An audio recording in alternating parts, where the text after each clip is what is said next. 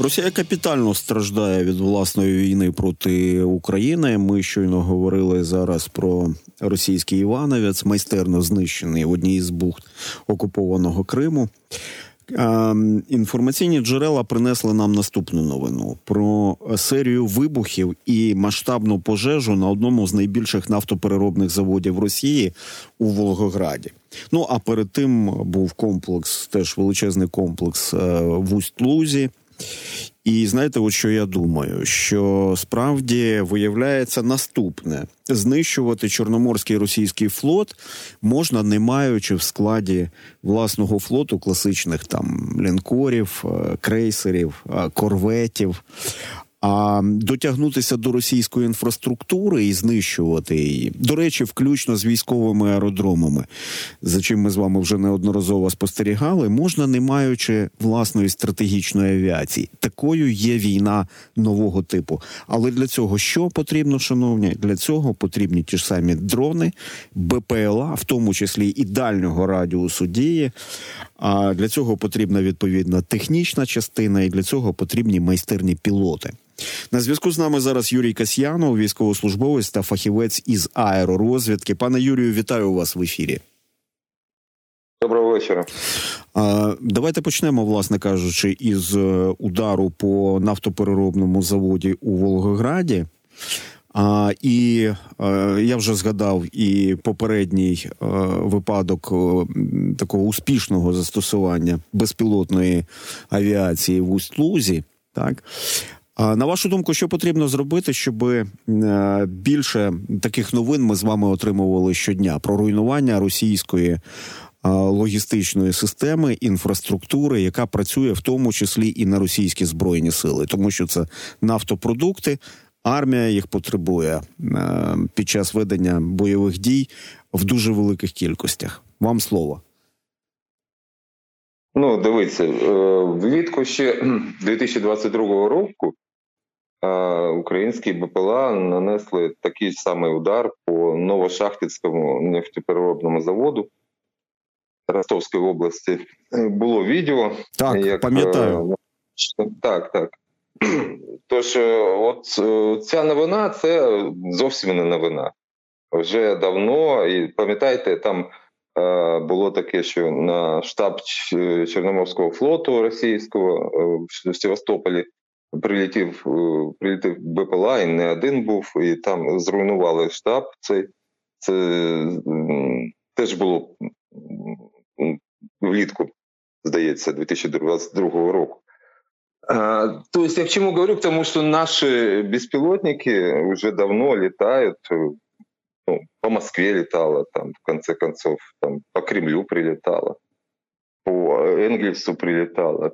То есть мы можем говорить совершенно определенно, что технические возможности у нас есть. Мы знаем, как делать такие беспилотники. А, я говорю это для публики, потому что я знаю это совершенно точно, что мы можем делать такие беспилотники. А, потому что я занимаюсь беспилотниками с 2014 года. А, и знаю коллективы, которые могут это делать. И проблема в другом. Проблема в понимании важности э, таких э, акций. Их на самом деле больше, чем видит публика, потому что есть много ударов, которые не такие красивые, там не горят цистерны, скажем, ну вот был последний такой интересный, наверное, это Балтимор аэродром под Воронежем. Это очень серьезный аэродром, на котором базируются российские Су-34, самые современные бомбардировщики, которые сбрасывают на наши позиции, на наши города а, управляемые, корректируемые авиабомбы. И это страшное оружие, и нанесение удара по этому аэродрому, который является базовым аэродромом для таких самолетов, это ну, очень серьезная военная акция, еще более серьезная, чем нанесение удара по нефтеперерабатывающему заводу. А, потому что поражение даже одного такого истребителя стоит, выйдет дороже, чем э, емкость с топливом, которая там красиво горит, и все это видят. Просто такие акции меньше попадают э, в информационное пространство, о них меньше говорят, о них меньше говорит прежде всего противник, потому что легче это скрыть. Я говорю о том, что на самом деле таких акций с использованием дальних беспилотников, наверное, там в пять раз больше, чем попадает в СМИ. Но э, суммарно очень мало по сравнению з тим, що би ми могли делать. Тобто, ну, Зараз ми підійдемо попали... до цієї теми, та, пане mm-hmm. Юрію. Зараз ми підійдемо. А ви нагадали про цей удар по е, нафтопереробці в місті Шахти. А, І е, я згадав це відео, коли такі здивовані працівники вони дивляться на безпілотник, який летить в синьому небі над над їхніми головами, і кажуть: О, безпілотник! І потім цей безпілотник лупить по по, по власне по терміналу, вибух, пожежа. Ну і от вся ця лексика, яка звучить зазвичай на подібних відео. Та тобто я до чого це розповідаю? Що ані там російські шилки, ані тунгуски, я вже не кажу про бук, та вони в принципі е, е, не працюють по таким безпілотникам, і це е, надає можливість використовувати їх в тому числі і проти військових аеродромів, про що зараз говорить Юрій. Касьянов. Пане Юрію, тепер що нам робити, щоб побільше такої техніки було на озброєнні української армії? Ну, по-перше, я скажу, що працюють, і шилки працюють, і буки працюють, і панцирі працюють. Питання в тактиці е, застосування таких дронів, да, е, тактика там массированного нальоту сразу там 10-20 дронов, она парализует кого. И, э, соответственно, вопрос в количестве, который вы сейчас задаете.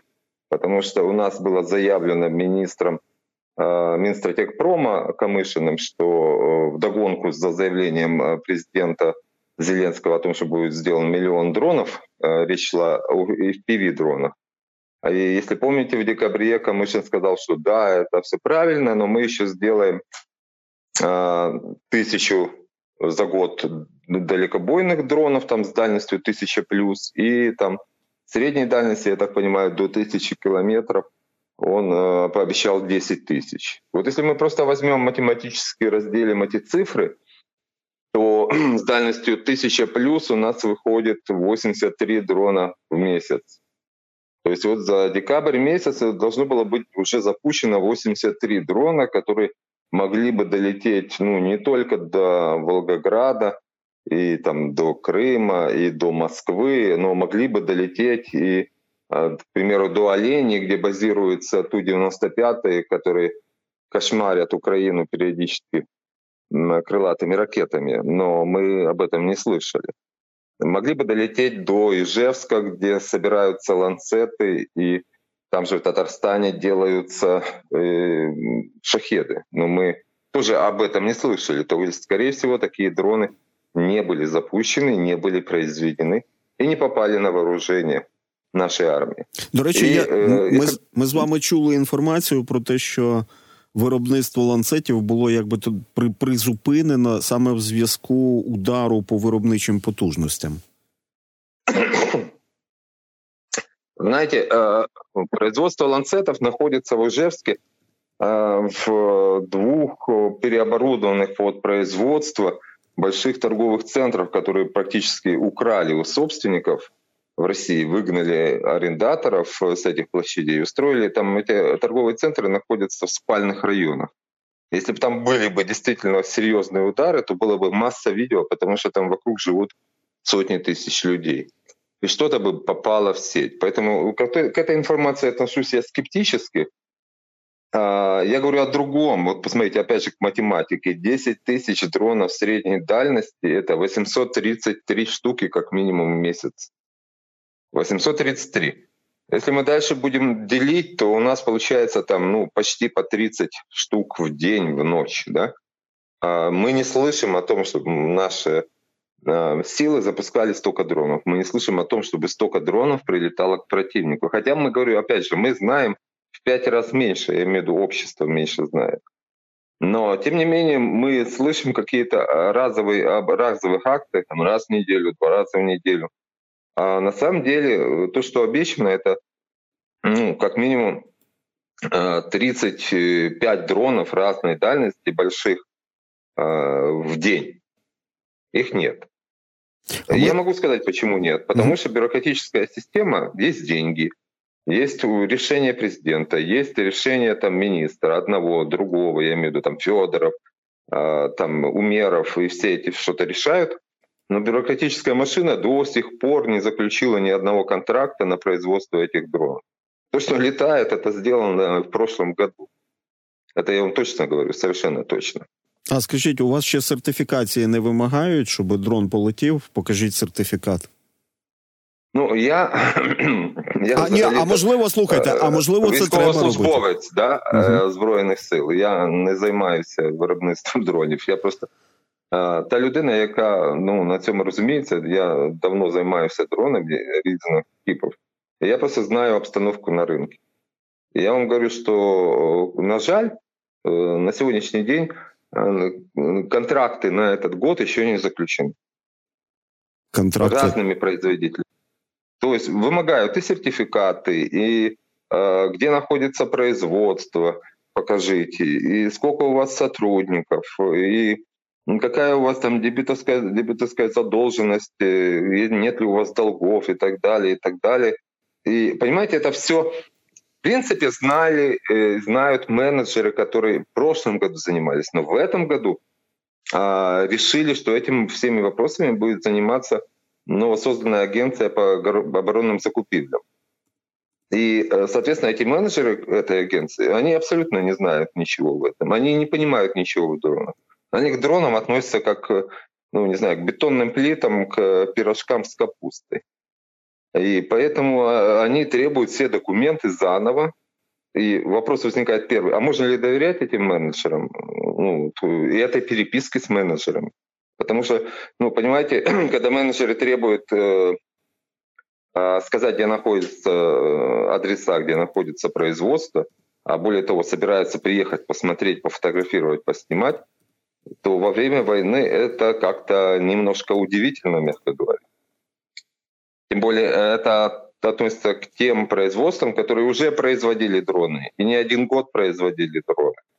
И возникает вопрос, ребята, а нельзя ли, чтобы вот были какие-то одни умные люди, которые занимаются этим вопросом, которые закупают эти дроны, а не так, что вчера закупают одни, сегодня закупают другие. Даже если у них там дипломы MBA, это ну, никак не гарантирует безопасность производителя.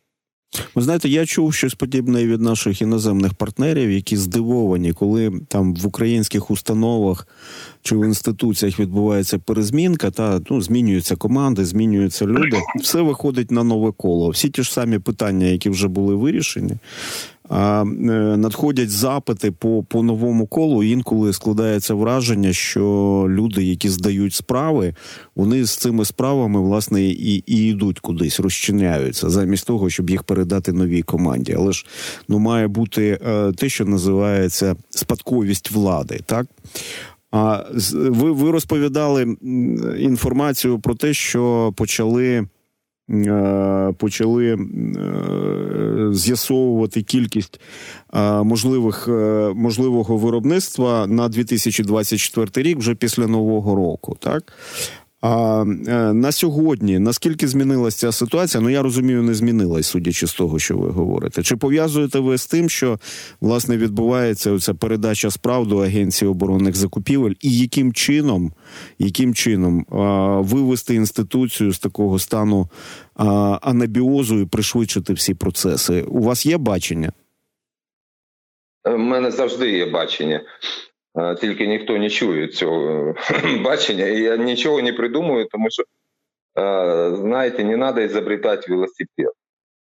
Я вам пример приведу. Ну вот, скажем, фармацевты есть у нас, фармацевты есть на Оболоне, там, по-моему, предприятие у нас, ну, вообще в стране есть производители медикаментов, есть фирмы, которые там, или государственные установы, которые закупают медикаменты, ну, наверное, такого не бывает, чтобы сегодня закупали медикаменты, разбирались там одни провизоры в фармацевтике, да, а завтра их отстранили э, из-за того, что их начальник проворовался, ну, скажем, там, щеголь условный.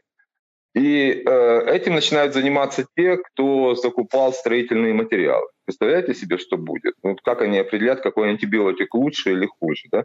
А, как, у какой фирмы покупать его надо? Э, ну, это, это вообще абсурд. Э, другой пример. Есть у нас все-таки в армии э, структуры в Министерстве обороны, которые, скажем, там определяют, какая нам нужна бронетехника и закупают бронетехнику. Есть те, которые закупают средства связи. А, есть там те, которые закупают э, эм, снаряды, там, системы э, авиационного оружия и прочее, да? Но почему-то их же не отдают э, вот этой агенции, да? Вот почему-то этим занимаются профильные специалисты, которые там десятилетиями служат в Министерстве обороны и знают, что надо покупать они знают э, потребности армии. А вот к дронам все говорят, дроны это новое, это оружие 21 века, это то, что вообще новое видение, новая, новая война, война дронов. А дроны по-прежнему покупают там на Прозоро или какие-то агенты, ну какие-то, знаете, менеджеры по закупкам. Вот просто менеджеры по закупкам, а, они определяют, что надо покупать. Это полный абсурд. То есть э, это к чему я говорю? К тому, что у нас нету ни одного органа, который бы занимался дроном. У нас до сих пор нету условного там комитета, управления, чего хотите ну, назвать, которое бы вот, вот железно вот в стране. Одно такое управление на всех, на Министерство обороны, на СБУ, на ГУР, на Национальную гвардию, чтобы вот оно конкретно занималось дронами чтобы она знала, какие, э, ну, вообще проводила там государственную политику, понимала, что надо покупать, в каких количествах, как надо сертифицировать эти дроны, какие нам нужны боеприпасы, кто производители, и чтобы она не собирала каждый день вот эти чертовые документы, том, э, где находятся производители, как фамилия там, руководителя, как имя, отчество менеджера, там, директора, конструктора и так далее, чтобы они это знали, чтобы они чувствовали рынок. Но так везде, во всех странах происходит, но почему-то не у нас и почему-то не с дронами. У нас дроны это просто, ну, я не знаю, все считают, что они могут заниматься дронами. От Розенблата до, я, ну, там, любого министра, потому что он в руках держал когда-то Мавик. Э, ребята, это очень сложная штука. Нельзя всем заниматься дронами. Кто-то должен быть один. Ви знаєте, я думаю, можливо, і немає сенсу створювати якийсь спеціальний комітет. Мені здається, що Міністерство оборони мало б формувати технічне завдання і власне політику. А нет, нет, нет, не соглашусь, потому что на самом деле в Министерстве обороны есть такое управление, или, по-моему, даже департамент по дронам, не буду раскрывать государственную тайну, но такое же управление есть и в Генштабе, и есть в СБУ, и в, ГУ, в ГУРе, и в Нацгвардии, и они все конкурируют между собой, и все закупают порой одни и те же дроны, просто по разной цене. А, или покупают похожие дроны. Но зачем нам зоопарк дронов, в конце концов? То есть это должна быть все-таки единая какая-то политика. А как по самолетам? Вот, ну, эм, есть все-таки единая структура, там, э, комитет по авиации в стране, который занимается самолетами и безопасностью воздушного движения. И это нормально. Кто бы не использовал самолеты, может МЧС использовать самолеты, может ВВС использовать самолеты. Может, э, гражданские компании частные используют самолеты, ну і над ними є одна структура єдина. Ну я я пам'ятаю, коли у нас гелікоптери закуповували Міністерство з надзвичайних ситуацій. Там була ж така історія. Скажіть, так, ви... у нас можуть дитячі садики закупати гелікоптери і по різній ціні. Ну це ж смішно. А до речі, у кого ціни зараз найкращі? Ви ви не аналізували? Ні? Яке відомство зараз ну, е, купує за оптимальними цінами?